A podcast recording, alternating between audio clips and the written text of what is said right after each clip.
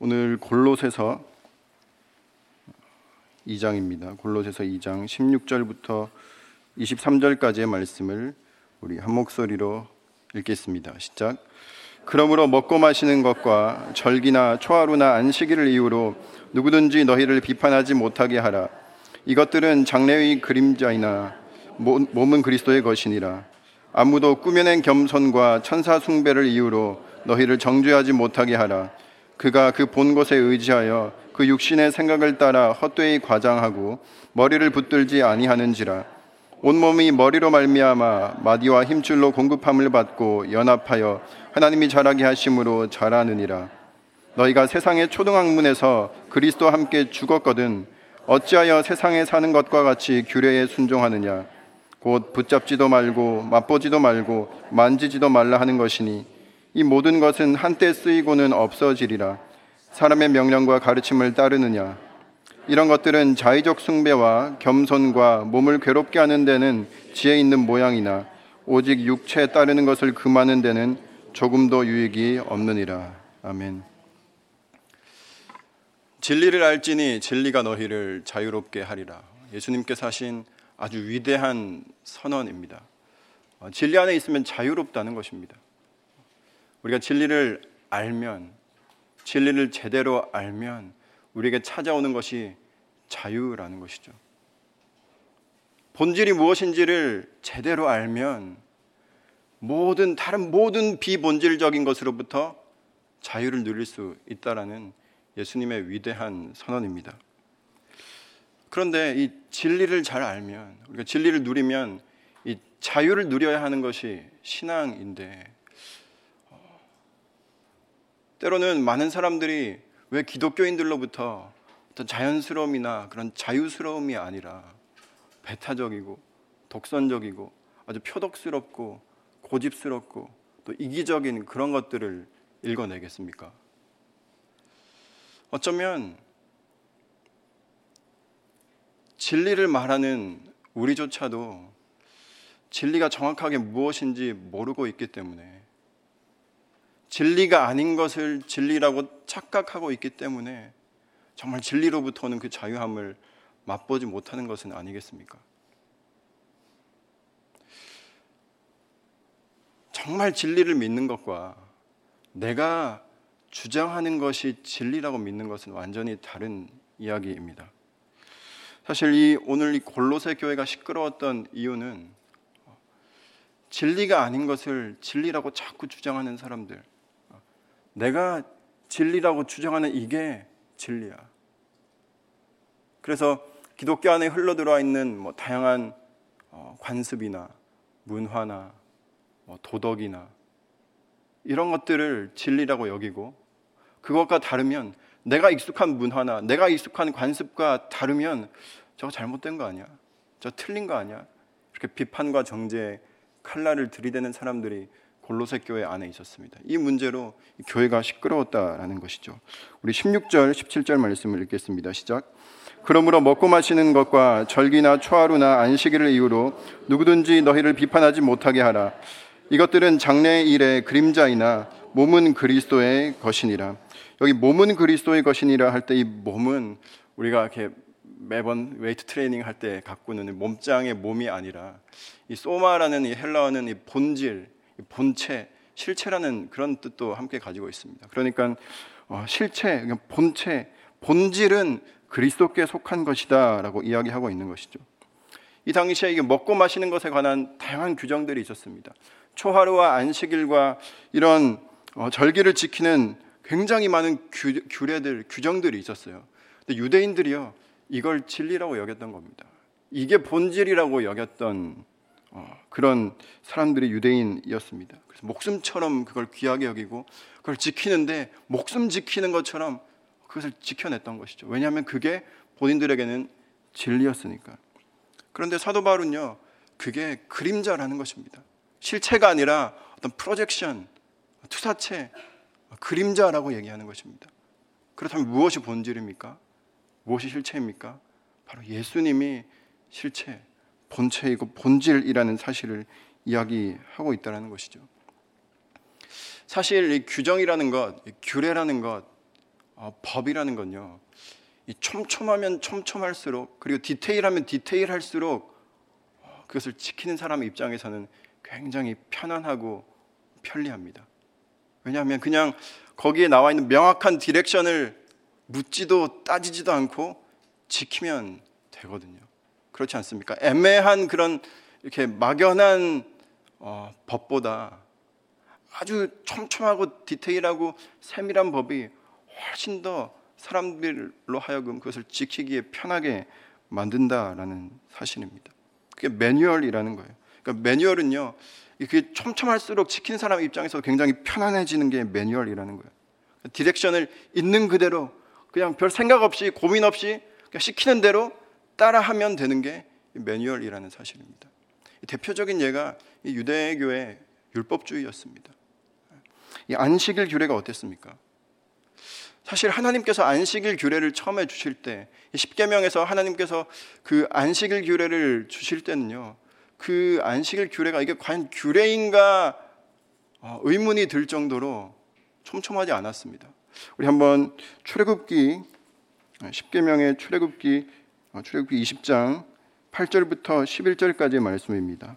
함께 읽어보도록 하겠습니다. 시작. 안식일을 기억하여 거룩하게 지키라. 엿새 동안은 힘써 내 모든 일을 행할 것이나 일곱째 날은 내 하나님 여호와의 안식일인즉 너나 내 아들이나 내 딸이나 내 남종이나 내 여종이나 내 가축이나 내 문 안에 머무는 객이라도 아무 일도 하지 말라. 이는 엿새 동안에 나 여호와가 하늘과 땅과 바다와 그 가운데 모든 것을 만들고 일곱째 날에 쉬었습니다. 그러므로 나 여호와가 안식일을 복되게 하여 그날을 거룩하게 하였느니라. 여러분 이게 하나님께서 주신 안식일 규례 원형이었습니다. 그런데요 시간이 지날수록 사람들 사이에서 의문이 생기기 시작하는 거예요. 뭐가 일이지? 쉬러 가셨는데 뭐가 쉬는 거지? 일을 그만하라고 하셨는데 그러면 어디까지가 일하는 거고 어디까지가 쉬는 걸까? 가만히 앉아 있으면 쉬는 걸까? 아니면 누워 있어야 되나? 이런 애매한 것들 때문에 의문이 들기 시작한 것입니다. 안식일이지만 밥은 먹어야 하겠고 밥은 먹으려 밥을 먹으려면 밥을 차려야 하지 않습니까? 밥을 차리는 일은 일, 차리는 일은 그 일이 될 수도 있는데 그러면 밥을 먹는 게 일인가 쉼인가 이런 게 헷갈리기 시작하고 애매하기 애매해지기 시작한 것입니다. 그래서 사람들이 규례를 하나둘씩 만들기 시작한 게 유대인들의 율법이었습니다. 심지어 그 안식일에 관한 규정을 보면 글씨를 쓰는 규정까지 나와 있습니다. 어, 한 글자까지는 일이 아닙니다. 근데 두 글자 이상 쓰기 시작하면 일입니다. 글씨를 지우는 것도 한 글자 지우는 것까지는 괜찮습니다. 근데 두 글자 이상 지우면 그걸 일로 간주하는 거예요. 걸어가는 것도 그냥 걸어가는 건 괜찮습니다. 근데 손에 뭔가를 들고 걸어가는 순간 그건 일이 되는 거예요. 현대에 와서 엘리베이터가 생기지 않았습니까? 유대인들은요 엘리베이터를 타는 건 일로 여기지 않았습니다. 왜냐하면 내가 뭔가를 들고 옮기는 게 아니라 내가 들려서 옮김을 받기 때문에. 근데 거기 들어가서 버튼을 누르는 건 일입니다. 그래서 그 유대인들은 안식일에 엘리베이터를 타면 누군가가 눌러주기를 바라거나 아니면 그들이 이용하는 엘리베이터는 그 전부 다 이렇게 층이 다 눌려져 있는 그런 엘리베이터들이 있다고 합니다. 이토록 아주 디테일하고 아주 세밀하게 뭐가 일인지 뭘 해야 하면 되는 건지 뭘 하면 안 되는 건지 다 정해 놓았다는 것이죠. 여러분 우리에게 이런 규정이 주어져 있다면 어떨 것 같습니까? 너무 불편할 것 같은데 사실은 익숙해지면 이것만큼 편한 것이 없습니다. 왜냐하면 전혀 고민하지 않아도 돼요. 전혀 생각하지 않아도 됩니다. 깊이 고민할 것도 없이 그냥 매뉴얼에 적힌 대로 그냥 그대로 시키는 대로 묻지도 따지지도 않고 그냥 왜 이걸 해야 되냐고 의의를 제기하지도 않고 그냥 하면 되는 겁니다. 그냥 이대로 하면 잘 살고 있다고 인정해주고 그렇게 어, 판정해 주니까 그대로 하면 되는 게 율법이었다라는 사실입니다. 여러분 그런데요 하나님은요 저희들에게 매뉴얼을 주신 분이 아니십니다.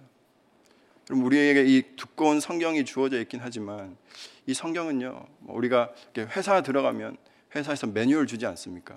회사 그 매뉴얼 적게는 한 몇십 페이지, 많게는 몇백 페이지 되는 매뉴얼도 있다고 합니다. 그걸 공부하는 거예요.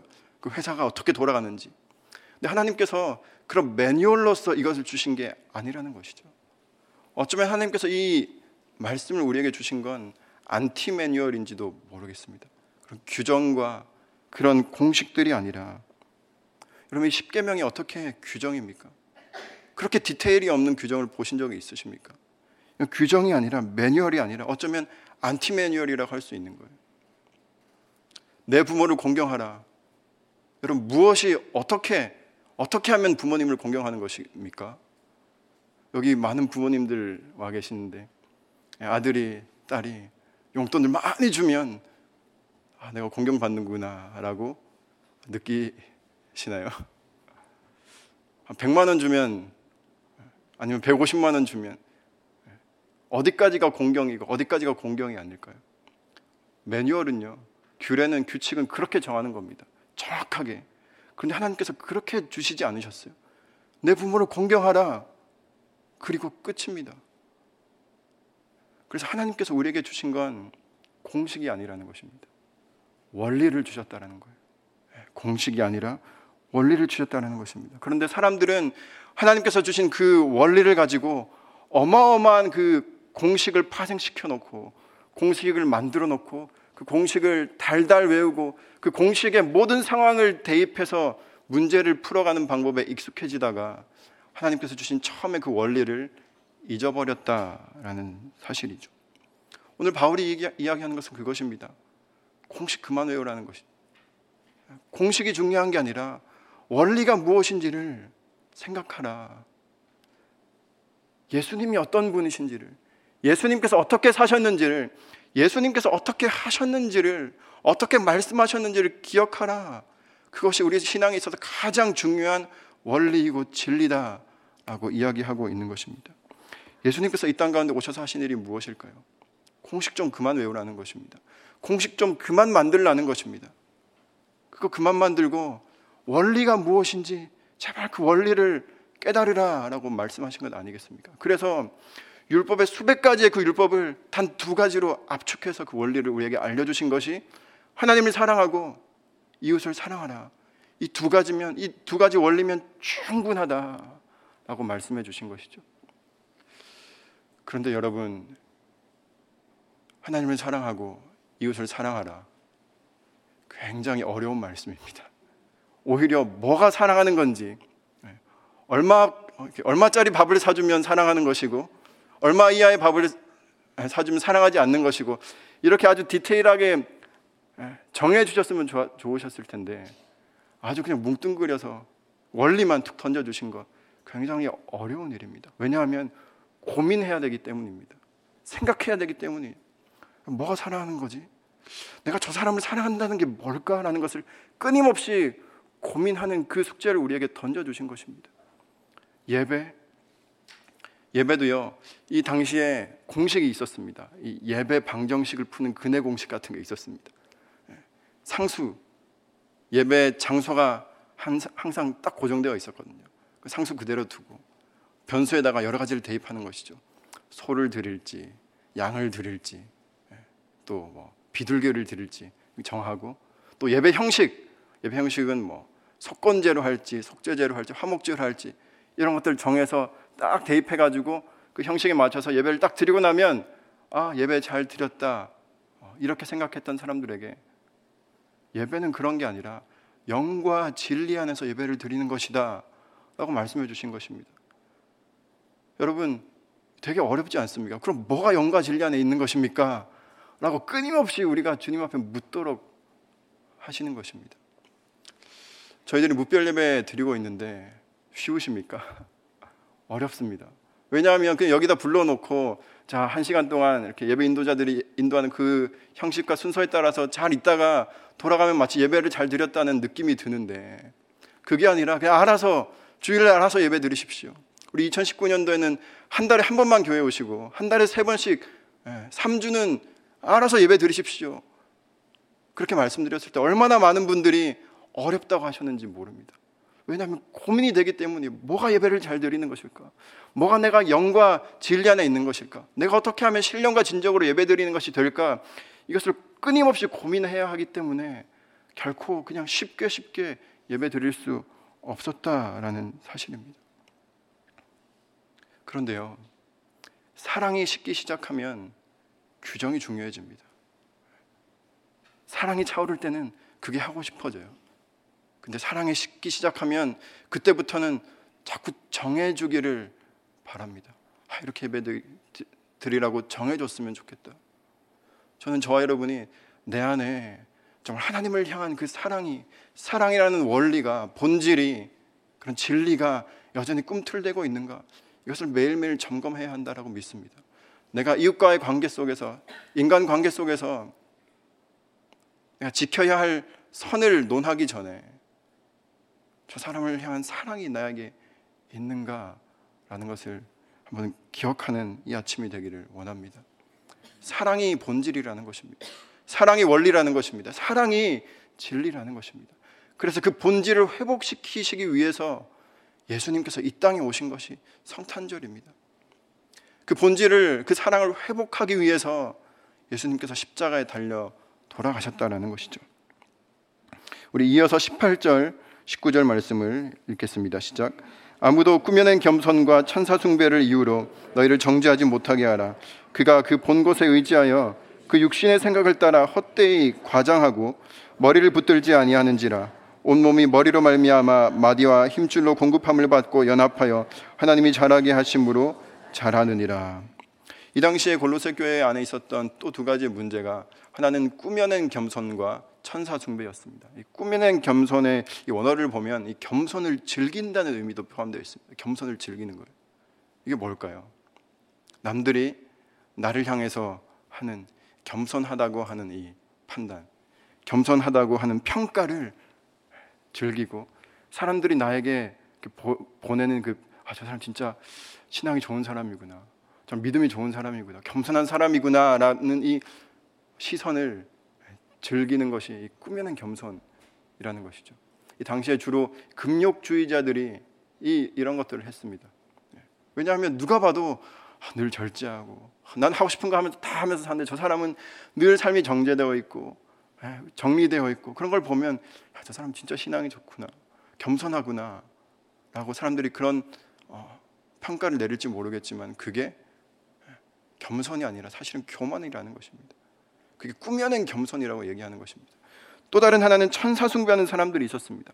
천사를 숭배하는 것 신앙에 있어서 마치 영적인 조금 더 고차원적인 뭔가에 내가 그런 행위를 함으로써 내 신앙이 그런 것도 모르는 그런 것도 보지 못하고 알지 못하는 너희들과는 다르다고 스스로를 우월하게 느끼는 예, 그 천사 숭배자들이 있다라는 사실이었습니다. 여러분 신앙은요 그저 삼위일체 되시는 하나님 한 분 열심히 섬기고 그분이 주시는 이 말씀 따라 사는 것으로 충분한 것입니다. 이 말씀이 이 계시 안에 드러난 하나님이 전부라고 믿는 것이 신앙이라는 것이에요. 그런데 천사 숭배하는 사람들은요, 자꾸 뭔가 더 있다고 얘기하는 겁니다. 뭔가 더 들어야 한다라고 얘기하는 겁니다. 여기에 나온 하나님 음성을 듣는 거 말고 뭔가 특별한 음성을 내가 더 들어야 그게 좋은 신앙이다라고 얘기합니다. 그들은 그렇게 말합니다. 난 성령 사역하는 거다 이건. 이거는 성령의 음성을 따라 내가 하는 것이다. 말은 그렇게 하죠. 어떤 뭐 죽기, 뭐 치유, 방언 이런 기적들이 없는 건 아니지만 그런 것들을 부각시켜 행하면서 말로는 내가 이 모든 것들을 하는 게 예수 그리스도의 십자가를 드러내는 일이다. 나를 드러내는 것이 아니라 예수님을 드러내기 위한 것이다. 말로는 그렇게 합니다. 그렇게 말하니까 사람들은 또 그렇게 평가하는 것이죠. 아, 저분은 저렇게 막 대단한 영적인 사역을 하면서도 예수님을 중심으로 생각하는 분이구나. 그런데요. 이 종교적인 클리셰라는 게 있습니다. 영화나 드라마에도 보면 어떤 이렇게 어, 관중들의 특정한 반응을 이렇게 이끌어내는 특정한 장치들이 있는 것처럼 예, 이 사역자들이 종교 지도자라는 사람들이 자주 사용하는 클리셰로서 예수 그리스도의 십자가, 보혈 이런 것들을 얘기한다면 그건 과장된 것이다라고 오늘 사도 바울은 이야기하고 있습니다. 그건 머리를 붙들지 아니하는지라 여기에 머리는 예수님을 의미합니다. 세번역 성경에는 머리에 속하지 않았다. 예수님께 속하지 않았다. 이렇게 번역하고 있는 것입니다. 저는 저와 여러분들이 육신의 생각을 따라서 아무리 신령한 어떤 영적인 경험을 하고 그런 체험을 강조하는 사람도 그 안에 육신을 따라서 그것들을 과장하고 때로는 왜곡하고 축소해서 말하려는 경향, 성이 있다는 것을 인지하게 되기를 바랍니다. 그것들을 조심하라는 것이죠.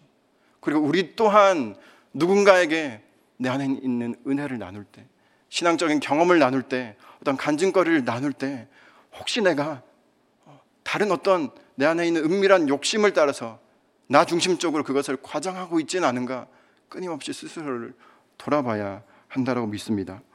이어서 20절부터 22절까지의 말씀입니다. 시작. 너희가 세상의 초등학문에서 그리스도와 함께 죽었거든 어찌하여 세상에 사는 것과 같이 규례에 순종하느냐 곧 붙잡지도 말고 맛보지도 말고 만지지도 말라 하는 것이니 이 모든 것은 한때 쓰이고는 없어지리라 사람의 명령과 가르침을 따르느냐 이 세상의 초등학문의 본질은요 자아에 있습니다. 세상 논리의 중심에는 항상 자기가 있습니다. 내가 중심, 나를 중심으로 놓는 연습이 세상이 펴는 논리의 중심이라는 것이죠. 그래서 자기를 개발해야 되고 자아를 성취해야 된다라고 하는 것입니다. 그런데 신앙은요 자아를 내 인생의 중심으로부터 끊임없이 주변부로 밀어내고 나 중심에 하나님을 모시는 것이 신앙이라는 것입니다. 그래서 신앙은요 자기 개발이기보다는 자기 확장이기보다는 자기 부인입니다. 이 자기 부인. 더 이상 내 인생의 중심이 내가 아니라는 고백이 신앙이라는 것이죠.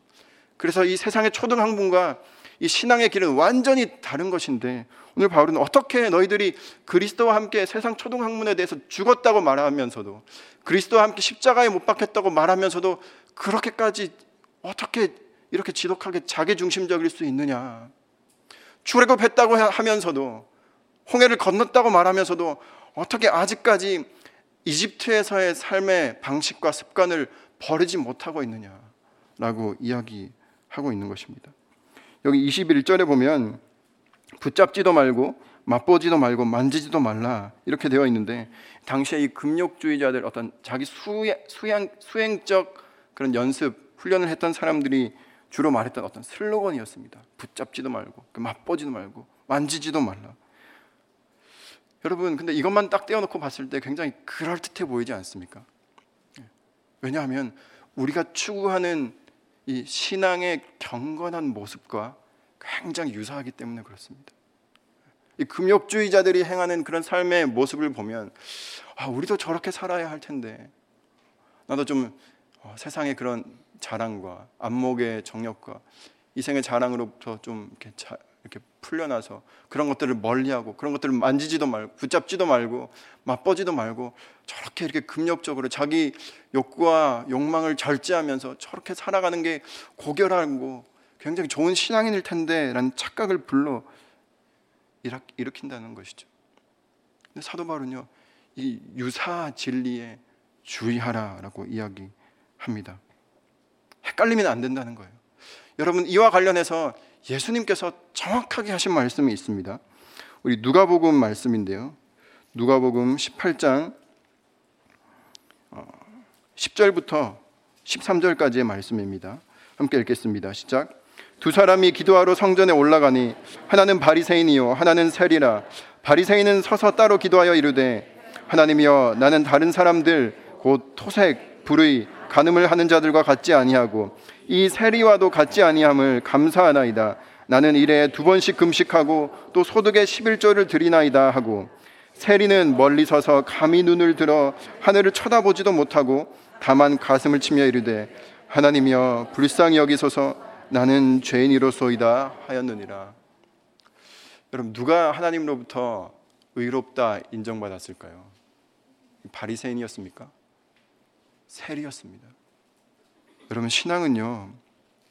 내가 용서받을 수 없는 정말 어, 자격 없는 죄인이라는 것을 인정하기 때문에 오는 좌절이고 절망입니다. 그리고 동시에 나 같은 이런 나 같은 죄인을 향해서 하나님께서 베풀어 주신 은혜가 얼마나 큰지에 대한 감격. 이 죄인이라는 것에 대한 인식과 이 죄인에 대한 하나님의 은혜가 동시에 함께 가되 그 은혜를 더 크게 날마다 느끼며 살아가는 것이 신앙 생활이라는 것입니다. 그게 바로 꾸며낸 겸손이 아니라 그게 정말 진정한 겸손한 삶이라는 거예요. 내가 은혜 받았다라는 그런 인식. 내가 나의 나된 것이 내가 잘나서가 아니라 하나님의 은혜라는 이것이야말로 우리 삶을 가장 겸손하게 하는 저는 꾸며낸 종교인들의 겸손과는 다른 진정한 겸손인 줄로 믿습니다. 마지막으로 23절 말씀입니다. 시작. 이런 것들은 자의적 숭배와 겸손과 몸을 괴롭게 하는 데는 지혜 있는 모양이나 오직 육체에 따르는 것을 금하는 데는 조금도 유익이 없느니라. 여기 보면 자의적 숭배라고 되어 있는데 이건 임의적 숭배라고 이렇게 번역할 수 있습니다. 임의적인 숭배. 내가 그냥 섬기고 싶은 대로 섬기는 것입니다. 내가 숭배하고 싶은 대상을 마음대로 정하고 예, 그것들을 마음대로 섬기는 것을 의미하는데 사실 그렇게 어, 하라고 하면 대부분 인간은요 결국 결국 그 숭배의 어, 그 자리에 자기 자신을 올려놓고 맙니다. 그러니까 자기 숭배가 우상 숭배 본질인 것이죠. 사탄은요 와서 사탄을 섬기라, 귀신을 숭배하라 이렇게 얘기, 얘기하지 않습니다. 그럼 굉장히 낮은 차원의 전략이에요. 사탄은 우리의 귓가에 와서 이렇게 속삭입니다. 너가 왕이 되라. 너 중심적으로 살아라. 네가 네 인생의 주인으로 살아라. 네가 신이 되라. 이렇게 속삭인다라는 것이죠. 그래서 자기 숭배야말로 가장 큰 우상 숭배입니다. 자신이야말로 가장 심각한 귀신이라는 사실을 우리가 알아야 하는 것이죠.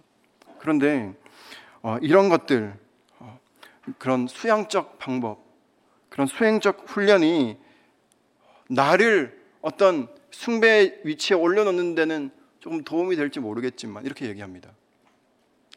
굉장히 이렇게 교양 있는 종교인으로 살게 하는 데는 좀 도움이 될지도 모르겠다.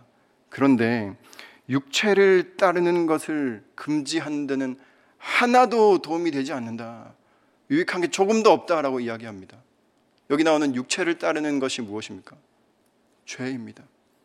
끊임없이 육체의 욕망을 따르는 이 경향성을 우린 죄성이라고 하지 않습니까? 이 죄의 문제를 해결하는 데는 조금의 도움도 되지 않는다.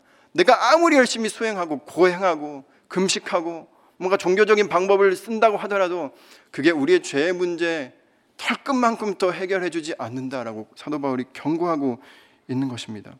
여러분 구원은요.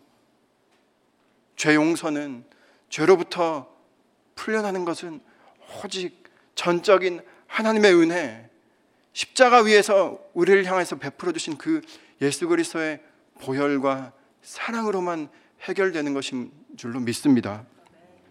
그래서요, 우리가 구원받기 위해서 열심히 사는 것 아닙니다. 나에게 베풀어진 구원의 은혜가 너무나 커서 하나님께서 나에게 새롭게 주신 그 생명의 값이 환산할 다른 어떤 것으로도 환산할 수 없는 가치인 인생이라서 내 인생의 어떤 몸값이 예수님의 몸값 정도로 귀한 것이기 때문에 열심히 살지 않을 수밖에 없는 그것이 우리 신앙의 삶인 것이죠. 일흔 번씩 일곱, 일곱 번씩 용서하기 위해서 안간 힘을 쓰는 것이 신앙이 아닙니다. 내가 7억 번도 아니면 70억 번도 7천억 번도 더 넘게 용서받은 존재라는 것을 잊지 않는 것이 신앙이에요. 원수를 사랑하라.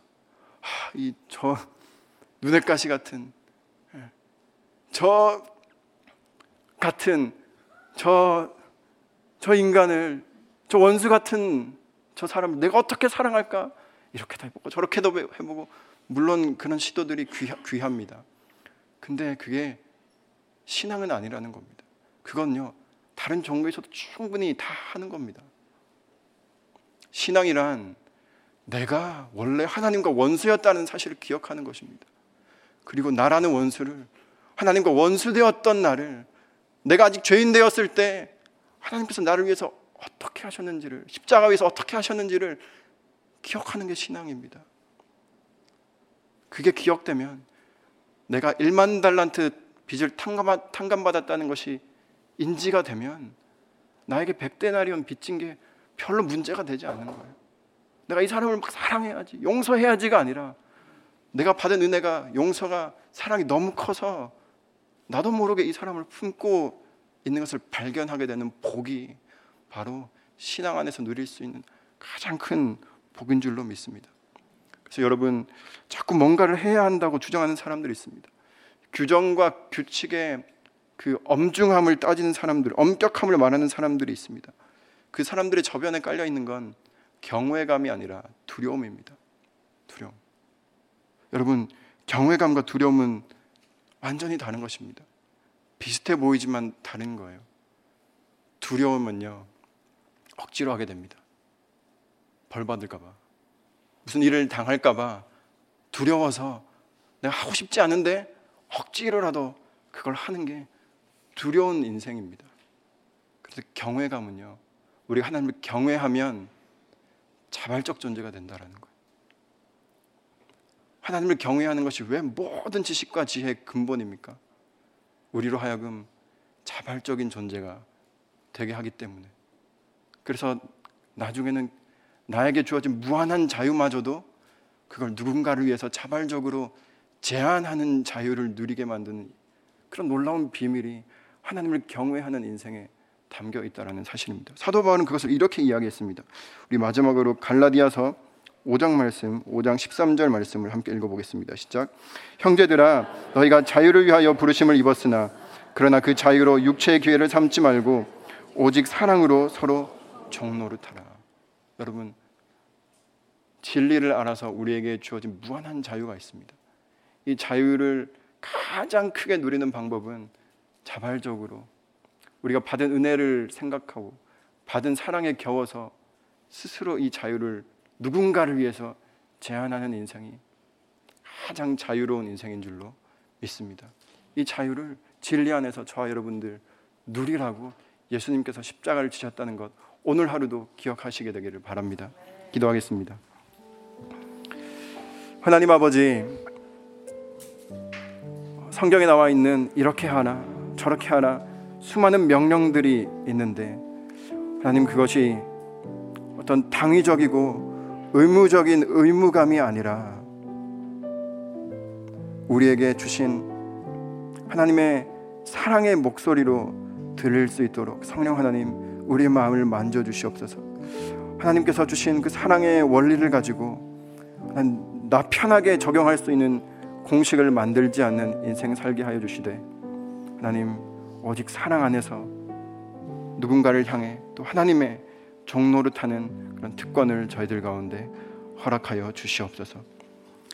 이제는 무한한 자유를 창조주로서의 무한한 그 영광과 그 자유를 제한함으로 이 땅 가운데 나약한 한 인간으로 오신 예수 그리스도의 은혜와 우리가 아직 죄인 되었을 때 우리가 하나님과 원수였을 때 그 원수된 우리를 사랑하시기 위해서 그 아들을 주신 하나님의 놀라운 사랑과 우리로 하여금 그 사랑과 은혜의 깊이와 높이와 넓이를 날마다 깨닫고 그 사랑의 의미를 잊어버리지 않도록 돕고 역사하시는 성령의 은혜가 오늘 이 아침에 다시 한번 주님께서 우리에게 베풀어 주신 은혜가 얼마나 큰지를 자격 없는 죄인이 누릴 수 없는 놀라운 선물을 우리가 받았다는 사실을 다시 한번 기억하고 하나님을 찬양하며 살기를 원하는 이 자리에 모인 모든 주님의 자녀들 가운데